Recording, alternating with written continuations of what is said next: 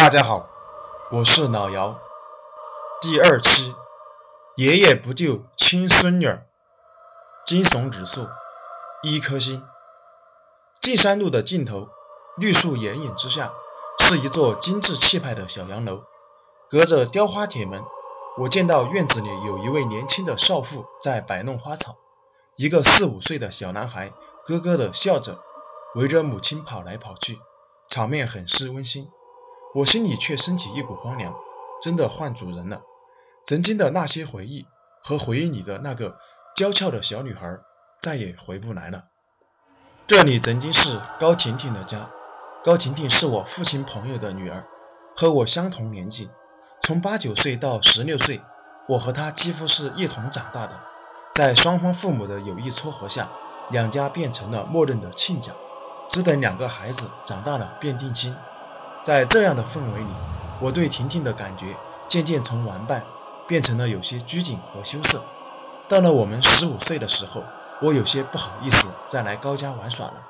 可是婷婷却拉着我的手，叫我陈哥哥。阳光透过树荫落在她那美丽的脸庞上，我常常觉得时光仿佛停顿了一般。十六岁那年，这一切的美好戛然而止，婷婷突发了急性白血病。只几个月的时间，我眼见婷婷从活泼伶俐变成了苍白柔弱，在温暖的阳光照在她的脸上，都泛出了冰冷的白。我努力想说些什么去安慰她，婷婷倒是先笑了，说：“陈哥哥，没事的。我父母说我哥哥的骨髓可以治好我了，他们去和爷爷商量了，过不了多久，我就能和你一起出去玩了。高家的事情我知道一些。”婷婷有个哥哥叫高修远，比我们大上几岁，是高家产业的接班人。高家的爷爷虽然不在明面上管理公司了，可仍然是一言九鼎的老太爷。高家父母对高爷爷很是敬畏，平常我见了不苟言笑的高爷爷，总觉得难以亲近。婷婷自小受着父母和哥哥的疼爱，既然有办法治疗，那必然就会没事的。我的心也放松了些，也跟着婷婷笑了起来。可只不过十几天的功夫，我再见到婷婷，婷婷的活力完全不见了。她依稀在窗前，呆呆地看着外边。我进门，她也没有回头。婷婷的母亲勉强挤出一丝微笑，让我陪她说说话。关上门的一瞬间，我见到高妈妈哭了。婷婷仍然是没有回头，只抬起纤细的手指在玻璃上摸着阳光的斑点，低低地对着我说：“陈哥哥，我要死了。”爷爷不许哥哥做那个手术，他说会影响哥哥的身体。高家只有这一根独苗，将来传宗接代的任务不能因为我的缘故去冒险。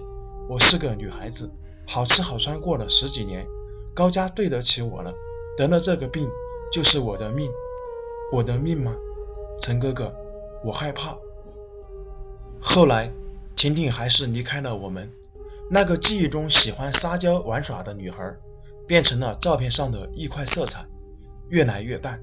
无论我怎样苦留，都随着时光慢慢消散了。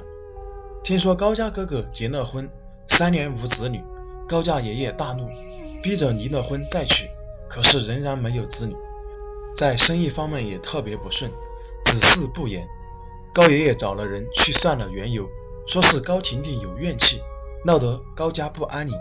高爷爷狠了心，开了高婷婷的。棺木尸骨倒置，又钉了长铁钉，制了个什么镇魂转运的风水局。我怒火攻心，想要去找那个高家狠心爷爷闹一场，问他为什么这样对待自己的亲孙女，就因为她是个女孩子吗？我父亲拦不住我，给了我一耳光，摁住我说：“儿子，你是什么身份去管高家的事情了？婷婷的事情怎么处理，都轮不到你这个外人去讲理啊！”再后来。听说高爷爷病重，临终时惊恐不安，大哭大喊的说着：“婷婷，你别生爷爷的气，爷爷是为了高家，虽然对不起你，可是高家的气运和子孙才是最重要的啊！”如今十年过去了，高家的生意垮了台，小别墅易了主，高家哥哥二次离婚，心灰意冷，竟然出家当了和尚。高家父母花白了头发，也没了东山再起的精气神。朋友帮衬下搬到了乡下去住，日升月落的相对叹气流泪。不知道他们可能还会不会想起这个早夭的女儿婷婷。